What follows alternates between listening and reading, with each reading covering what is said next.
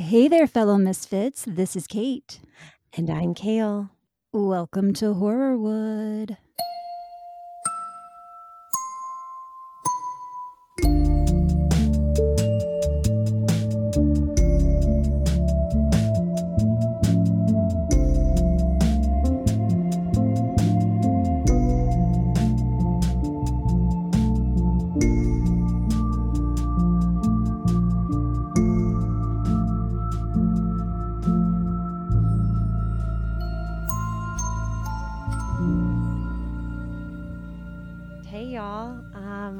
Actually recording from Texas to see my family. It's my mom's Whoop, whoop. birthday today, and it was my dad's birthday yesterday.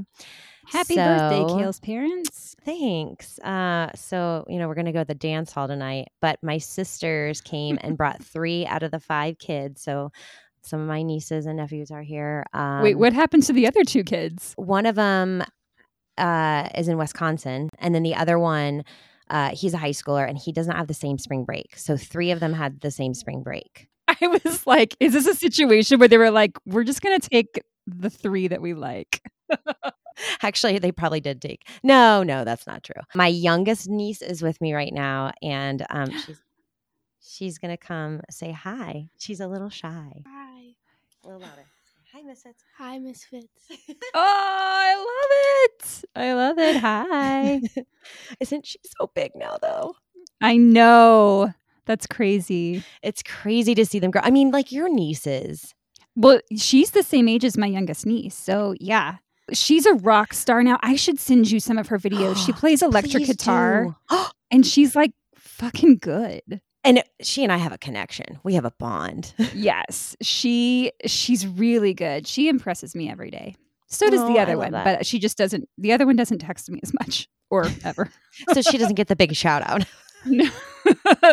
uh, anywho, so you're in Texas. I'm in Chicago, and it's snowing here.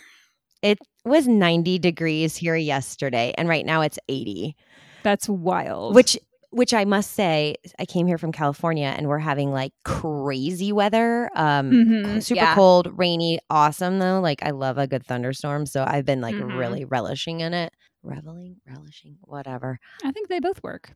I think so too. Yeah, it's snowing here. It's wild, but I like it. But but also like not really. I got a, a little bit of a sunburn yesterday. I was walking around Sixth Street on in Austin, and it was ninety degrees. South by Southwest is here right now, Oh, so Oh, okay. it's like it's like crazy, and but it was fun to walk around, and I I sweat. The fact that you got a sunburn yesterday and I haven't seen the sun in two months. like, what's that like? I'm okay with it though because I hate the sun. I know you hate the sun. I know we're we're so opposites, mm-hmm. but I do love thunderstorms. Oh my gosh, love them, and I love the snow. So I don't know, I love it all. Yeah. Well, when this is airing, it's technically Monday, the day after the Oscars. Uh, we are recording this on Sunday, just a few hours before the Oscars. Um, are you doing anything for the Oscars tonight? No, and you know what? I actually thought the Oscars were tomorrow. No. I've been seeing, I've been scrolling through, and for some reason in my head, I had that it was tomorrow. Um, no, I guess not.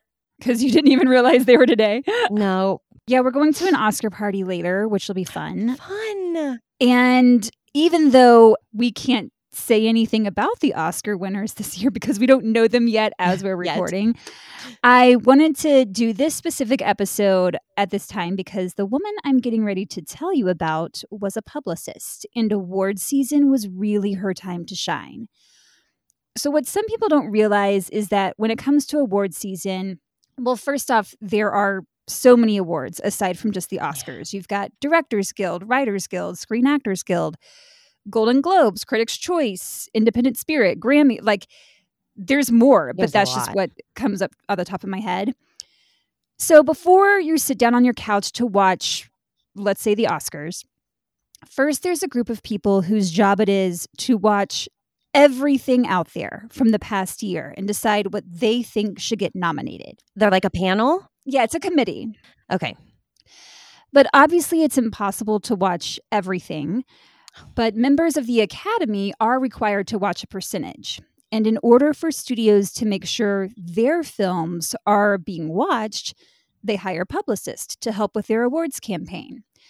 The campaign will tip. Uh, starting again because I just malfunctioned.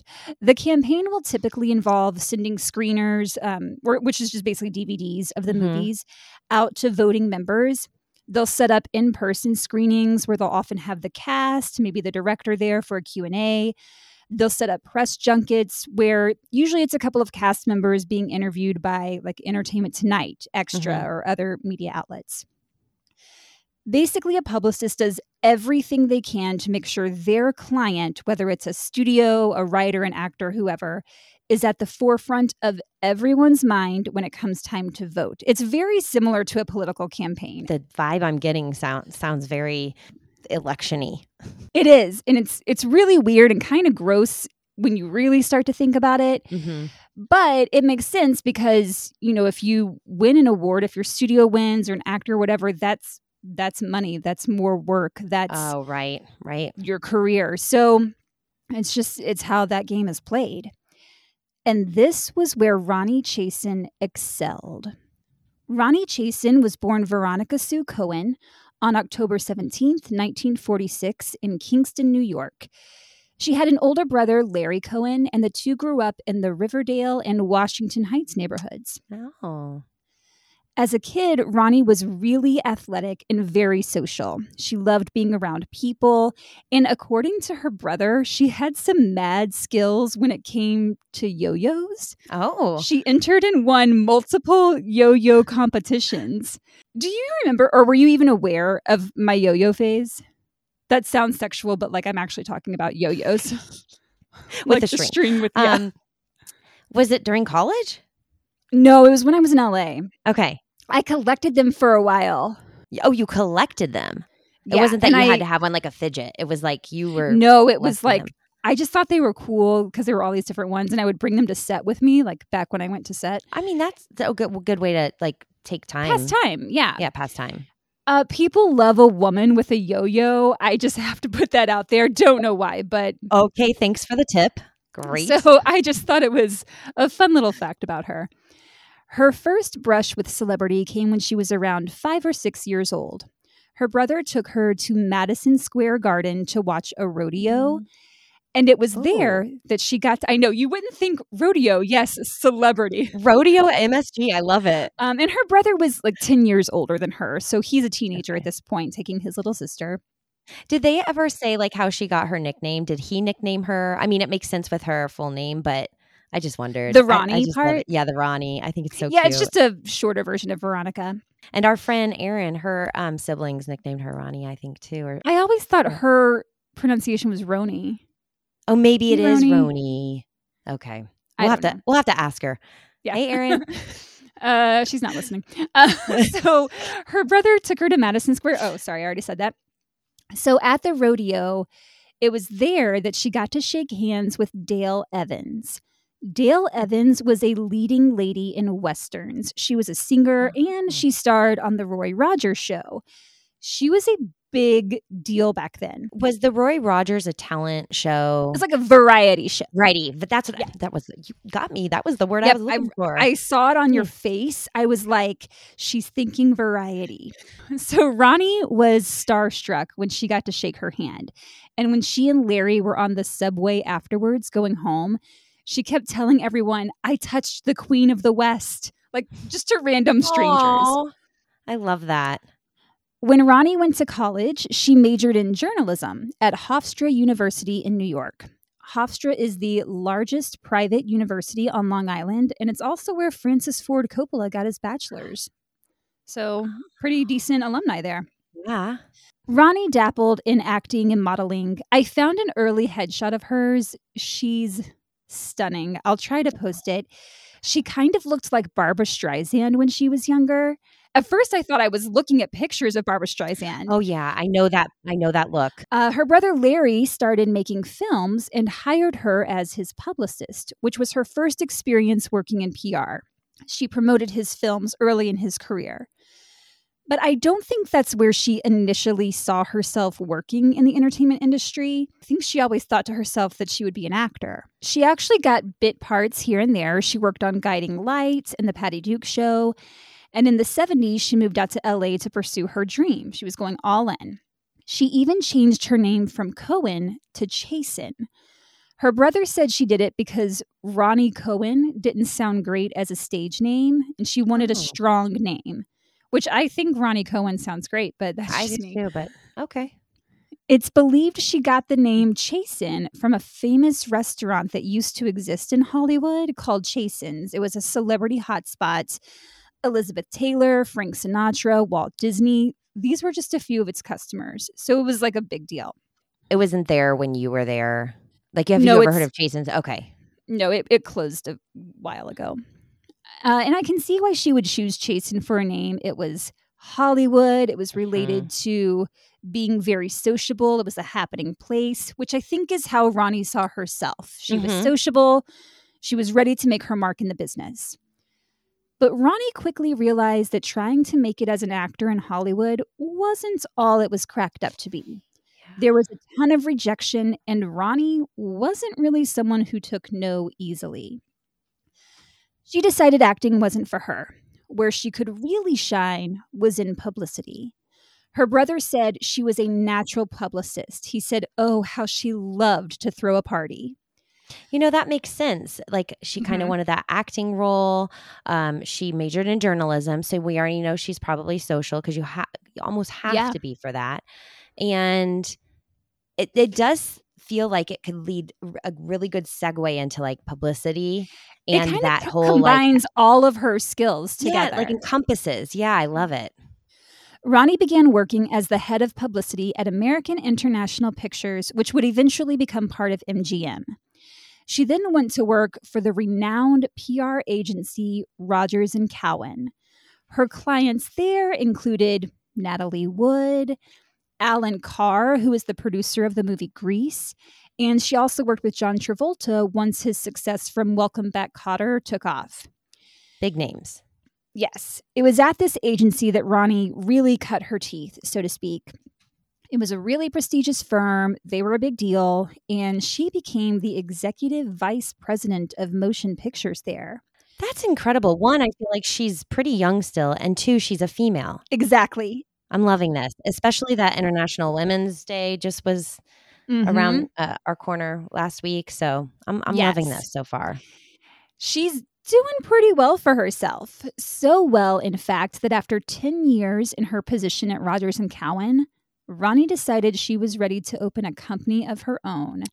Damn. Go get her. We love a powerful woman. We love a woman who starts her own business. Get it. Absolutely. Chasen and Company was a boutique agency Ronni founded in 1989 where she worked with a broad range of clients, including actors, producers, directors, and screenwriters.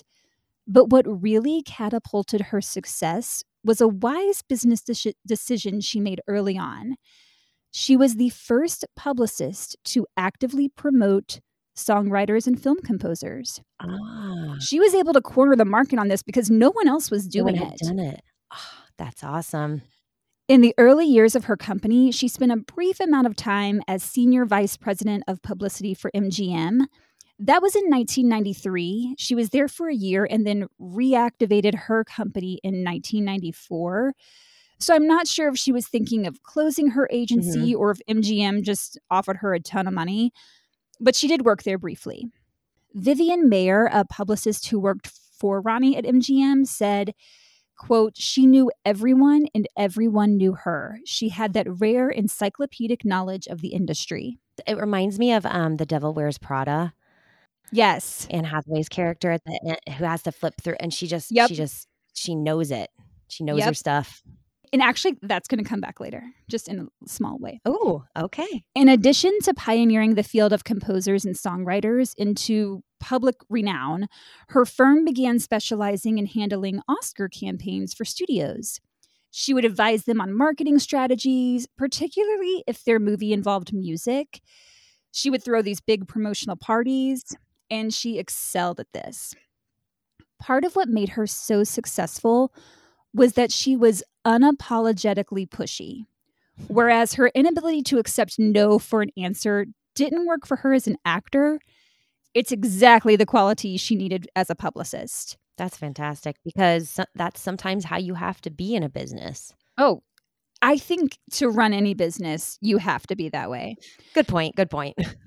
Part of her job was to convince journalists to write stories on her clients. So she'd call them up, and if they said no, she would just be like, all right. She was never rude, but she just wait a day or two and then call them again and again and again until finally they agreed to do the story.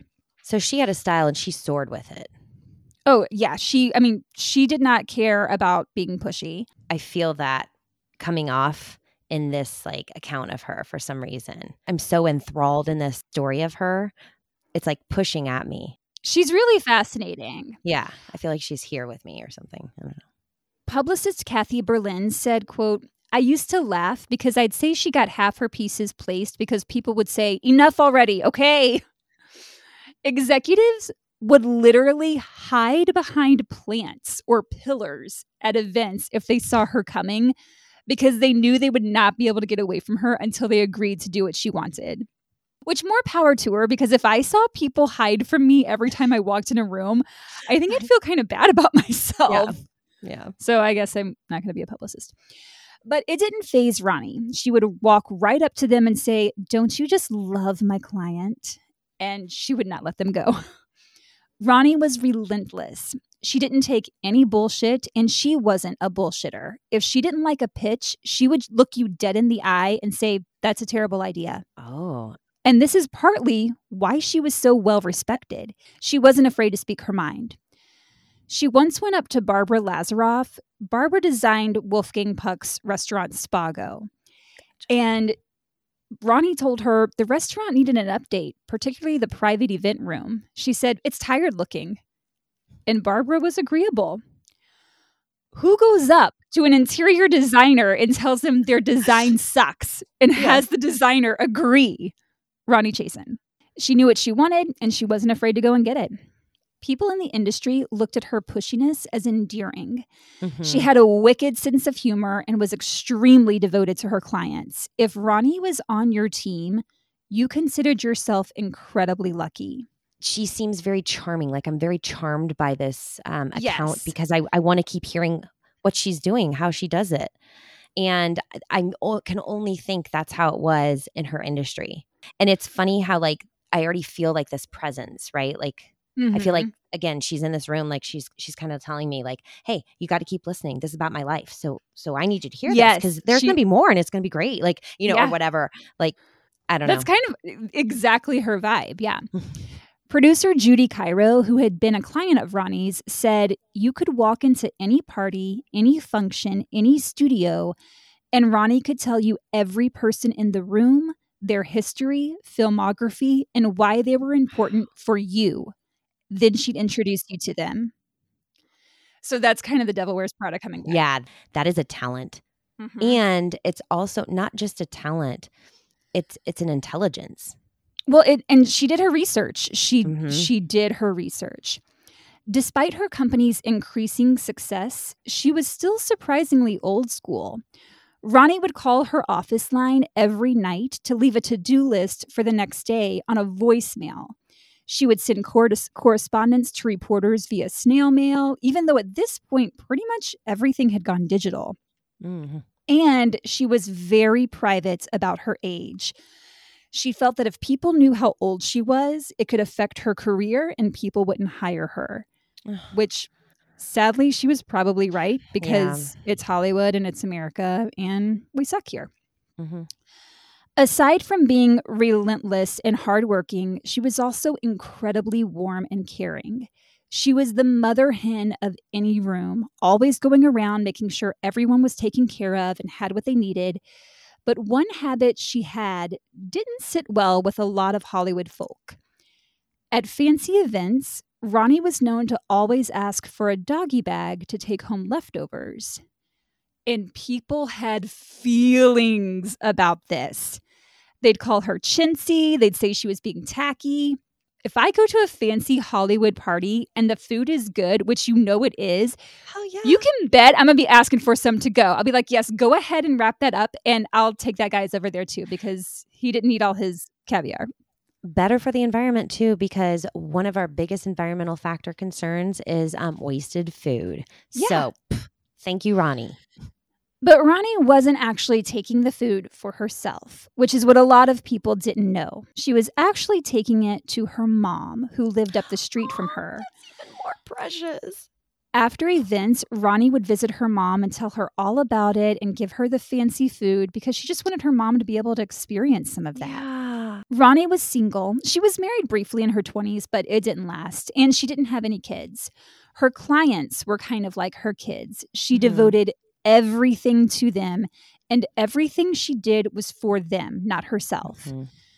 Oscar winning composer Hans Zimmer was a longtime client of Ronni's, and he said, quote, she told me to tuck in my shirt, to smile at the camera, to have a shave, and not say anything foolish. She protected me fiercely and brilliantly. I just got the chills. That is a mother hen right there. totally. Given that Ronni represented a lot of clients that weren't necessarily household names yet, like songwriters, Mhm. she would make sure to show up at the red carpet events early with her client so they could get in front of the cameras. Because once the stars rolled in, like that's all anyone cared Right. about, you know? Yeah. She was really smart. And award season is where she really knew how to shine.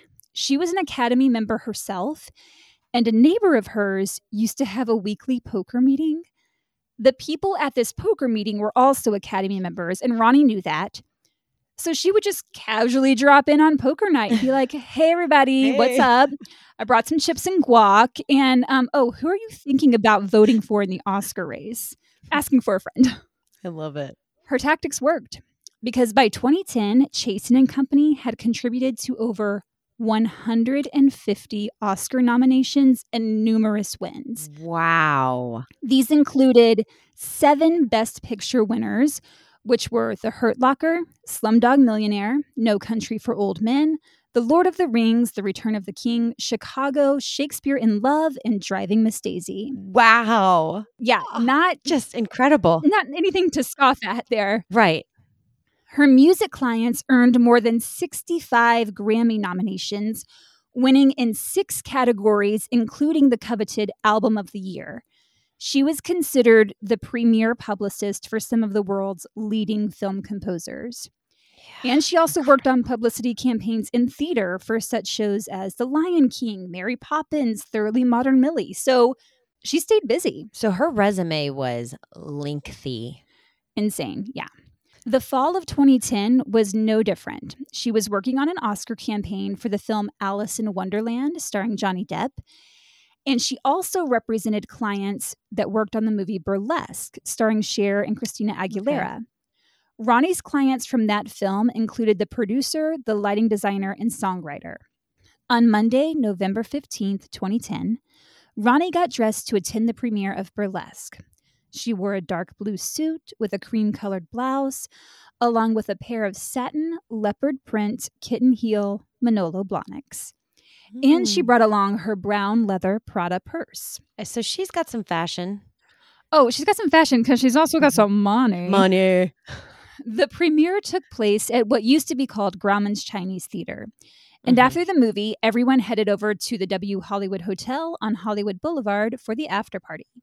Diane Warren, the songwriter Ronni represented on the film, said the two of them had the funnest night.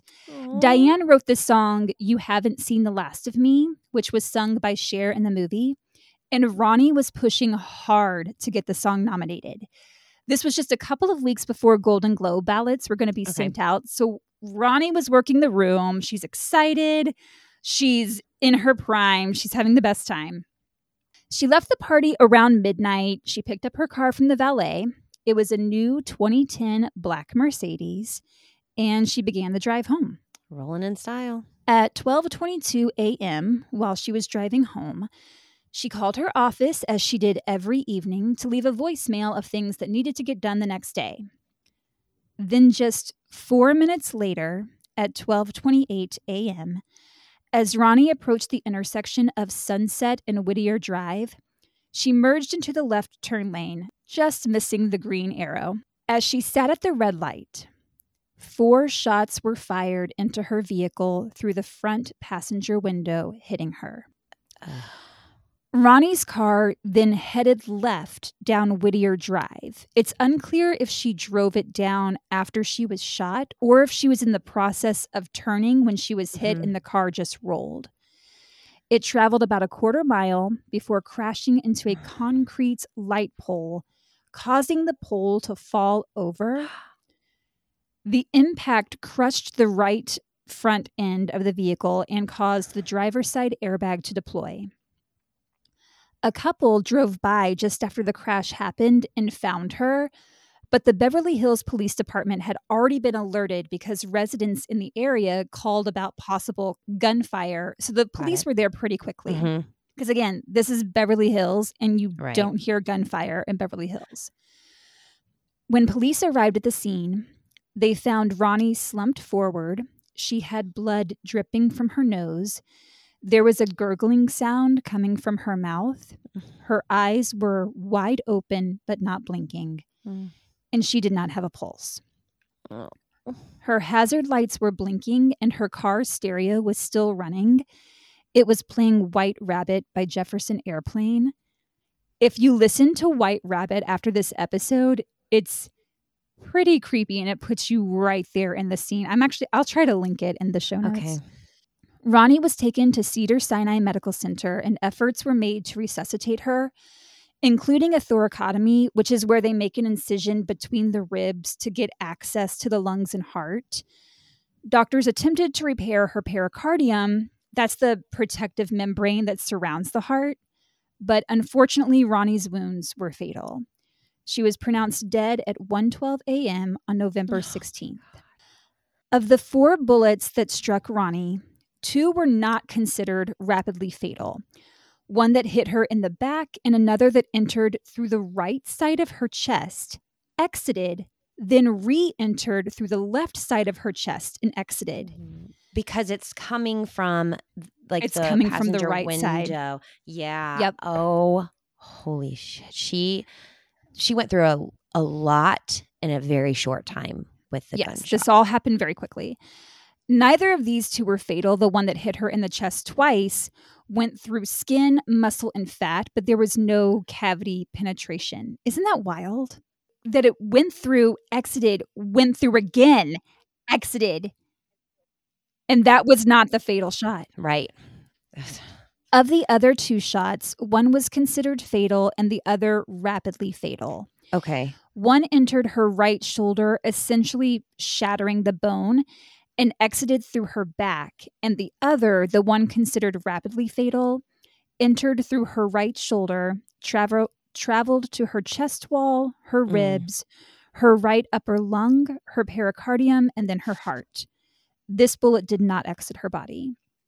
She had a massive amount of blood that had collected in the space between the chest wall and the lung. And as I said, this was the rapidly fatal shot. I'm having a hard time picturing the third one uh, more than the fourth. The fourth makes sense to me completely. This isn't necessarily the order in which she was hit. The autopsy couldn't Oh. determine that. Got it. Okay. These are Now just making I mean, more sense. She was Yep. hit one, two, three, four. Three, four. Got it. We okay. we don't know which one hit first. now we're now it's all making sense to me. Yeah. I'll link her entire autopsy report because I know some of you misfits are like me and find those interesting. Um, news of Ronni's death stunned Hollywood. Was this a case of road rage, a robbery, a random drive by? Rumors began swirling. Some believed the shooting was the result of a business deal gone wrong. Others thought it had to do with gambling debts. And early reports stated that the shooting was the work of a hired hitman who had pulled up next to Ronni while she waited at the stoplight. Damn. Was a family member involved? In a will she drew up in 1994, Ronni left pretty much her entire estate, which at the time of her death was valued at 6.1 million. Actually, that increased because that was the value at the time she drew that will up in 1994. Right. So then she accrued more. Yeah. There was more because she inherited money from her mother and she invested that. So it was more than 6.1 million.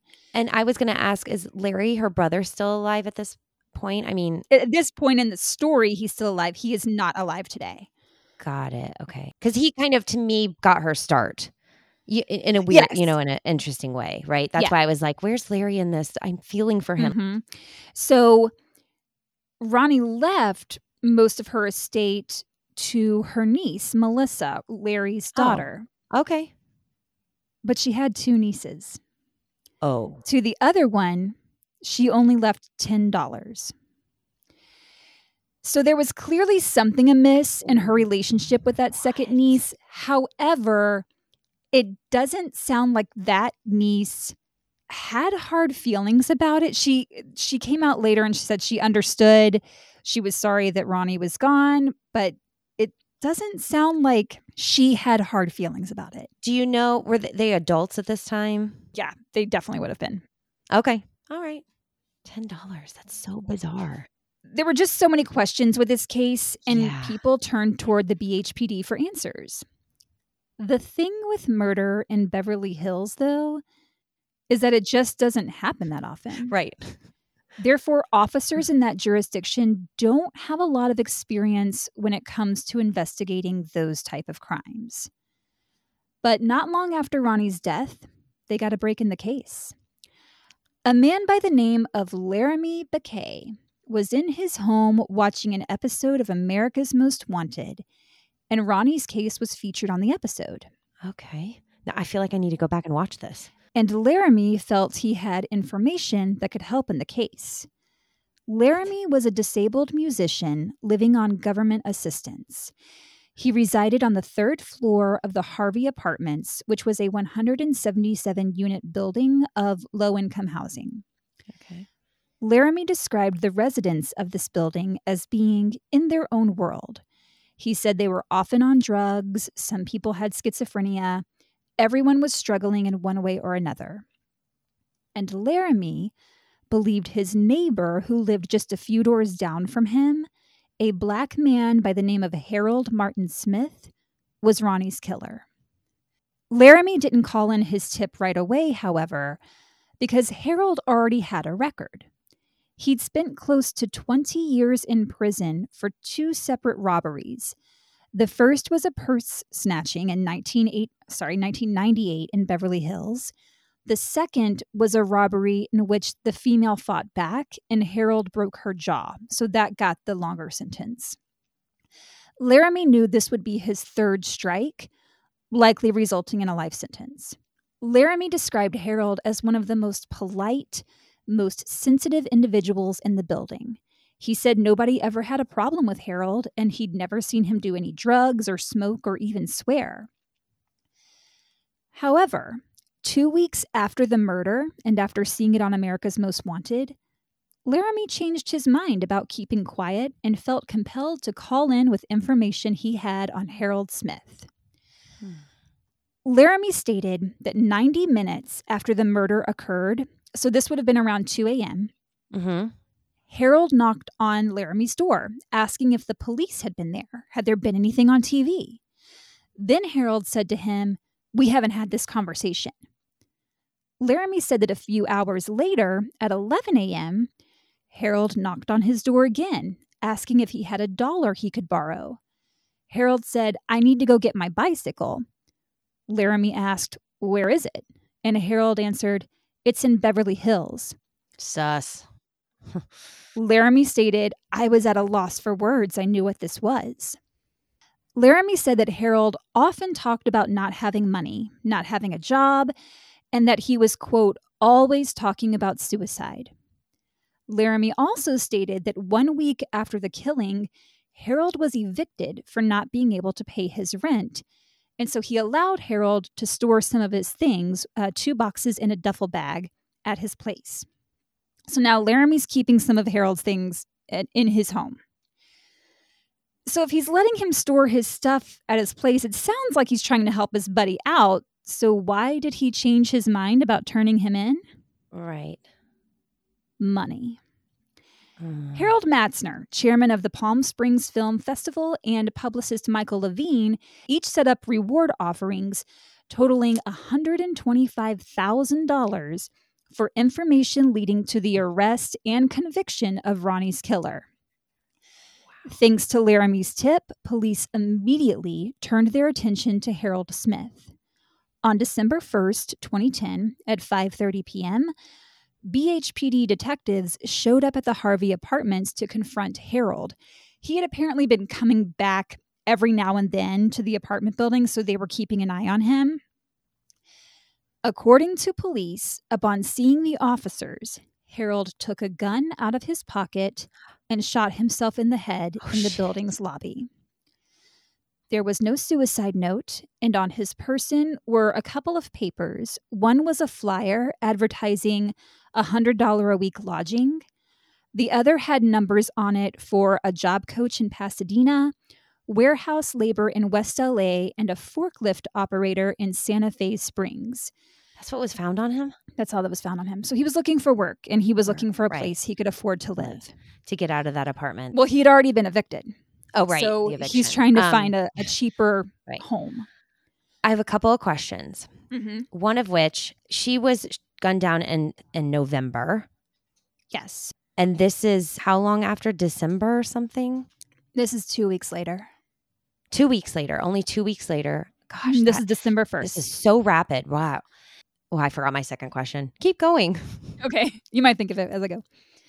After months Oh. of inve- go ahead. Do we have any idea of a motivation? Getting there. Got it. Okay, cool. I mean, not cool, but you know what I mean.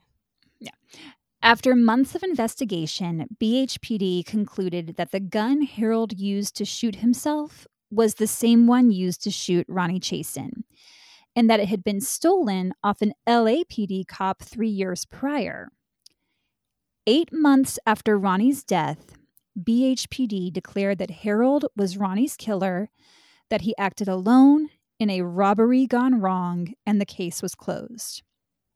But. This didn't sit well for a lot of people, and rightfully so, because the Beverly Hills Police Department conducted a less than thorough investigation of the crime. Remember, they don't have a lot of experience when it comes to investigating murders. Right. And although they probably should have reached out to a larger jurisdiction for help with the case, many police forces don't do this simply out of ego. BHPD Chief David Snowden, who later left the department following a corruption scandal, refused to seek the assistance of a more experienced unit. Here's just a little bit about the Beverly Hills Police Department. Oh boy. It was sued in 2021 for disproportionately arresting black pedestrians the previous year following the George Floyd protests. Mm.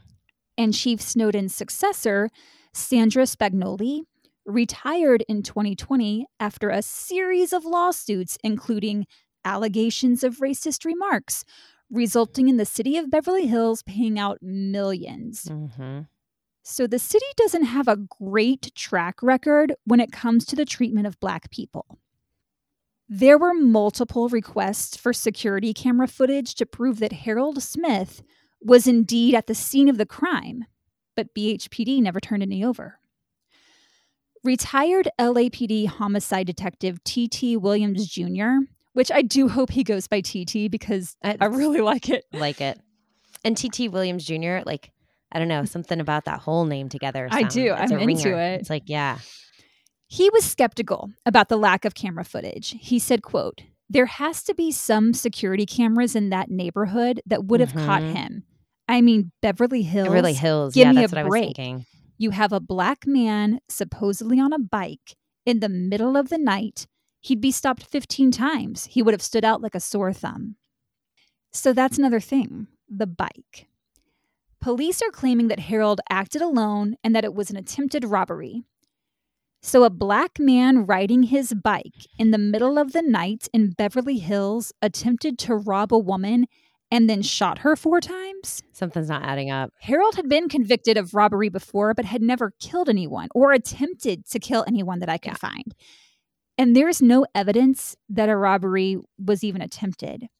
When police arrived on the scene, Ronni's Prada handbag was sitting on the passenger seat. Mm. It still had her wallet and cell phone in it.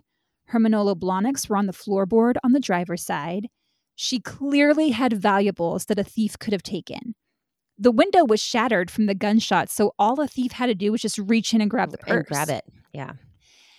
And maybe the robbery explanation would be more plausible if Harold's fingerprints had been found inside her car, but the BHPD did not test for fingerprints At all? at all. Isn't that like one of the first things that you should do when you're you've got like a murder scene? They just like showed up on the scene and they were like, they're like, oh fuck, uh, let's get her to the hospital. Um, I guess there's, I guess this is a murder. Let's just see if someone tells us who did it. We'll just believe that person. wow. Chief Snowden claimed the gun Harold used to shoot himself was a match for the gun used to kill Ronni. He actually announced this at a press conference, saying it was a complete match. They had their guy. However, ballistics test didn't provide enough evidence to prove that. There is absolutely no forensic evidence that places Harold Smith at the scene of the crime. Several of Ronni's friends and colleagues, many of whom were with her the night she died, were never interviewed by police. Wouldn't you want to question the last people known to have seen and talked to her? I've I've learned that from you. Come on. Merle Stebbins, or Stevens, not sure, S T E B E N S, a former police investigator who specializes in crime scene processing.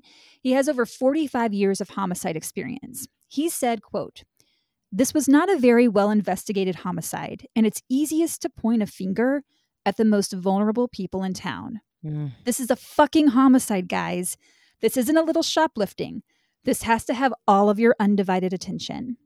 That, that was all Merle saying that. That's a clear statement, and I'm here for it. Larry Cohen, Ronni's brother, never believed Harold was involved. He thought it was probably a case of road rage. But some of Ronni's friends disagree. They were suspicious of a particular person in Ronni's life who I won't name because there's no evidence that person was involved, Mm. but it's interesting nonetheless. And of course, that person wasn't interviewed, and those friends were not interviewed by police. And as for Laramie Bakay, the tipster, Mhm. well, we're not done with him. What? He wanted his money. Oh, of course. He Right, claimed right. it was his tip that led cops to the suspect and he wanted his $125,000 reward. But Harold Matzner, who had announced the reward offering, said he wasn't so sure Harold Smith was the guy Mhm. and he didn't feel there was enough evidence to prove it. He said if the BHPD could provide proof that Harold did it, like with camera footage from the scene of the crime, he would, of course, pay the reward. Right. But the BHPD couldn't provide any actual proof. So Laramie Bakay sued, Sued. Harold Matzner and the I knew it. publicist Michael Levine, who was also offering the reward money. Michael was. I found the lawsuit on Scribd and I'll link it. In it, Laramie is referred to as John Doe because at the time he wanted to remain anonymous. Mm. He has since changed his tune on that as well, but we'll get there. Harold Matzner uh, actually encouraged the lawsuit because he felt it would force the BHPD to turn over evidence. Yeah. Yeah, it didn't, but Of we'll talk a little bit about more of that in a minute. I already feel like they've scuffed it up enough. Oh, yeah. Meanwhile, Ronni's murder piqued the interest of documentary filmmaker Ryan Katzenbach. He often took Whittier as a shortcut, so he was familiar with the area where Ronni was shot, and he just thought there were some questionable things about the case that he wanted to explore further. So he filed a Public Records Act request for info on the case, including Ronni's autopsy. But the BHPD declined to turn anything over. Ryan eventually sued the BHPD in 2013 after learning that Chief David Snowden had granted full access to the file to BHPD forensic specialist Clark Fogg, who then used the materials to oh, write a book in which he claimed the questions being raised about the crime were driven by conspiracy theorists. I'm. So basically, the police department in Beverly Hills let this guy have all the information just so that he could write a book saying like yeah all you people questioning this you're all conspiracy theorists. Like we did our job and you guys have it all wrong. And we're not going to let anyone else see this information it's hurting my heart for her and then the loved ones who lost her or her friends that are grieving for her still. And it's like now it's just turned into this ridiculous mess of people trying to either gain money or like clout or whatever it is. Police departments have never really been known to true. you know tell the whole life story of a victim. True and i get that. Okay i get that. That's not their job but there's just something that's unsettling about all this for me Eventually, a lawyer for the police department turned over a portion of the requested materials to Ryan, but so much of it was redacted. Mm. Right. Ryan also requested the security footage from the Harvey apartments where police claimed Harold had shot himself in the head as they confronted him, but he's never received that footage. In 2013, Laramie agreed to tell his story on camera to Ryan.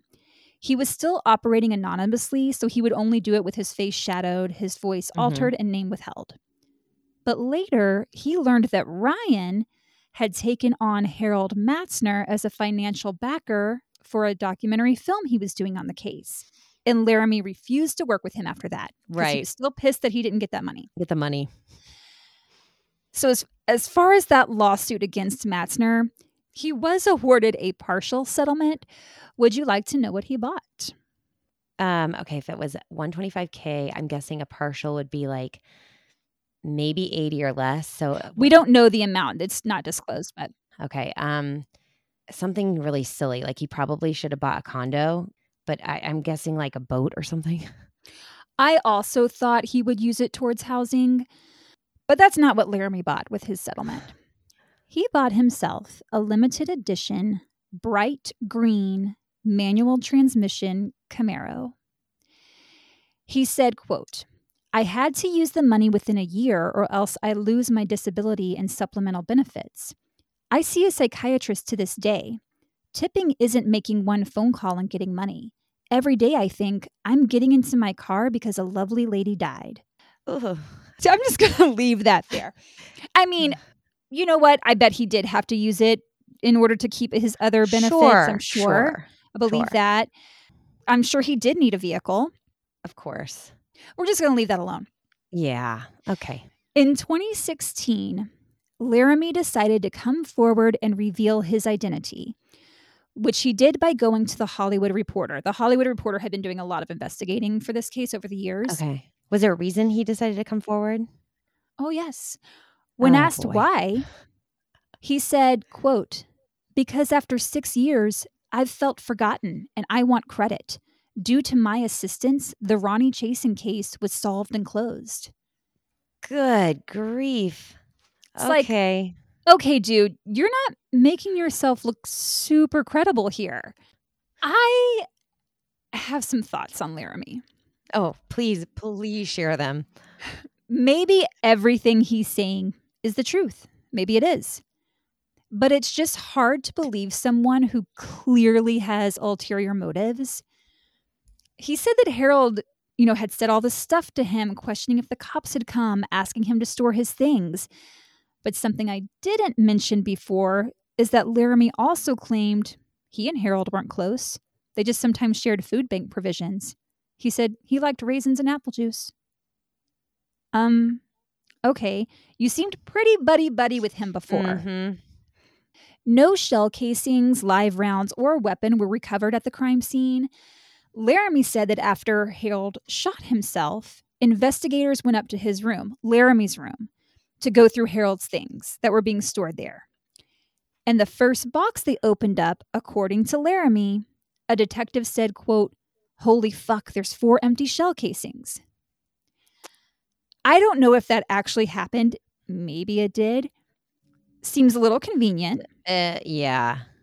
Also, did Laramie know that it was four gunshots and that no shell casings had been found at the scene? Like, was that, I don't know if that was public knowledge or not. Right. I'm starting to feel like Laramie's maybe involved. I'm not accusing anyone here. I'm not making any assumptions. I'm just saying maybe cops should reopen the case and have a little chat with Laramie. That's all. Yeah. Some sussy sketch going on. He mentioned that Harold had told him he left his bike in Beverly Hills. Remember that? Right. Yeah. The intersection where the shooting occurred was 16 miles from Harold Smith's apartment. If he was at the scene and he left his bike, how did he get home? He didn't have money for the bus because, according to Laramie, he asked for a dollar to go back to Beverly Hills and get his bike. And where would he have left it? It seems that it seems that's something that would have been noticed by cops or Yeah. by residents in the area. Maybe not, I don't know, but it just seems unlikely that he would have ditched his only mode of transportation if he were trying to flee a scene. And if you see an abandoned bike, I mean, in a scene, Yeah, where it's nearby. you're going to collect that. I just think as quickly as neighbors called and as quickly as police arrived, They would have seen somebody on damn I don't bike. feel like he could have gotten far if he was on a bike or on foot running towards a bus Yeah. or whatever. What I do believe is the BHPD got this one tip from this Laramie guy. He was the only tipster in the entire case. And they had confirmation bias. Mhm. They were looking for any motive they could find. They wanted a closed case. In this case, they decided the motive was a botched robbery to make Harold the, cul- the culprit. But they never had to turn any evidence over to a prosecutor. There was never a trial because Harold had shot himself, allegedly. So they could sort of tie it all up with a neat little bow and call it a day. Mm. Stan Kephart, or Kephart, I'm going to say Kephart because Kephart says it says- sounds wrong. Yeah. it's K E P H A R T. So I'm just going to say. Although I could see why you might say it like that, but Yeah. Uh, Stan Kephart, a former a former police chief, said, "It's not what you think about a suspect; it's what you can prove." And Mm. I don't think the BHPD proved anything here. Mm-mm. no. Kathy Berlin, the publicist I mentioned earlier, said, "quote Ronni would have pushed for details. She wouldn't have let it go so easily. If this had happened to anyone else, she would have been outraged and wouldn't have stopped. She would she would have called then Governor Arnold Schwarzenegger and asked, "Why aren't you doing anything?" Yeah. She'd probably solve the case Which- herself. Yeah, probably. Ronni Chasen was buried on Sunday, November 21st at Hillside Memorial Park and Mortuary in Los Angeles. There were close to a thousand people in attendance. Kathy said her funeral would have stunned her. I think she would have been speechless for the first time in her life. Oh, that is a beautiful sentiment because it It means so much. Mhm. Lili Zanuck, a producer and friend that Ronni worked with, spoke at her funeral and joked that she would have been so pissed that now her age has become part of her name and all the stories written about her murder Forgot about Because- that. Yeah. because it has. On January 16th, 2011, exactly two months after Ronni was killed, the Golden Globes were held. Ronni's client, Diane Warren, won for Best Song for You Haven't Seen the Last of Me from Burlesque.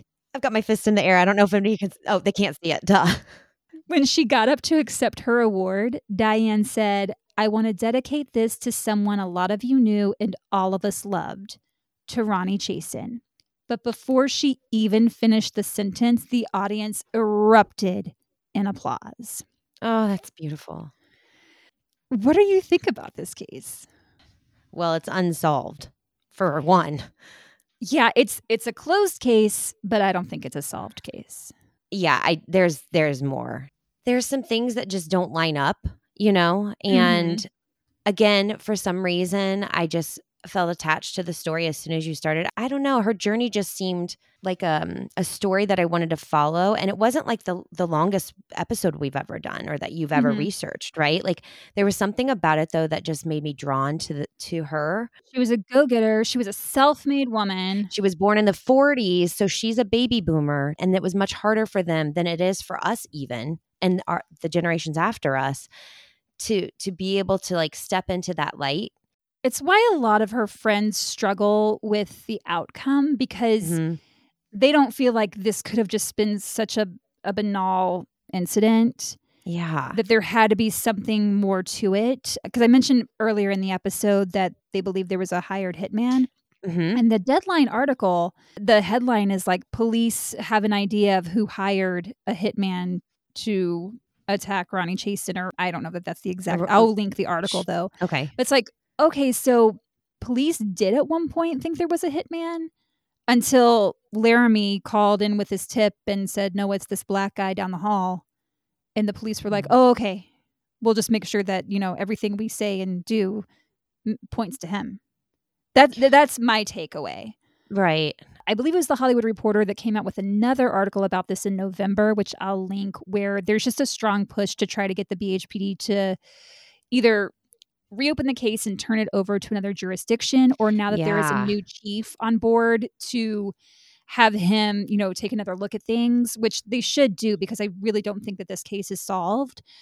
Again, I'm not accusing anyone here, but I do think, you know, maybe they should talk to Laramie again just to see how his story's holding up. that was a good phrase, a good way to put that. I'm trying to be very neutral. Hmm Tell us what you guys think. Uh, let us know your thoughts in the comments. You can do that on Instagram, Facebook, or YouTube at, Horrorwood Podcast. or send us an email at. horrorwoodpodcast at gmail.com. And if you really love us and you want more of us, uh, you can jump on over to Patreon and become one of our Misfit Murderinos at. www.patreon.com slash horrorwood podcast. I haven't heard a www dot in a very long time. I don't know. I really just wanted to do it. Like as you were going, I was like, duh, I'm ready. I'm ready for the duh. I'm ready. I'm ready. Duh, duh, W. Uh, and don't forget to rate, review, and subscribe. It helps us out a ton. And don't do murder, I guess, is the lesson here. Yeah. Don't do murder, I guess, if you have to, but like, don't do it. But if you're gonna do it, make sure you have a getaway car. But like, don't do murder. But don't. Yeah. Yeah. Yeah. Or like, if you're on a bike and you did actually do it, take your bike with you. But like, also Yeah. don't do murder. And if you're to do murder, make sure you get caught. That's my takeaway there. Yeah, you better fucking get caught if you do some murder. But don't do murder.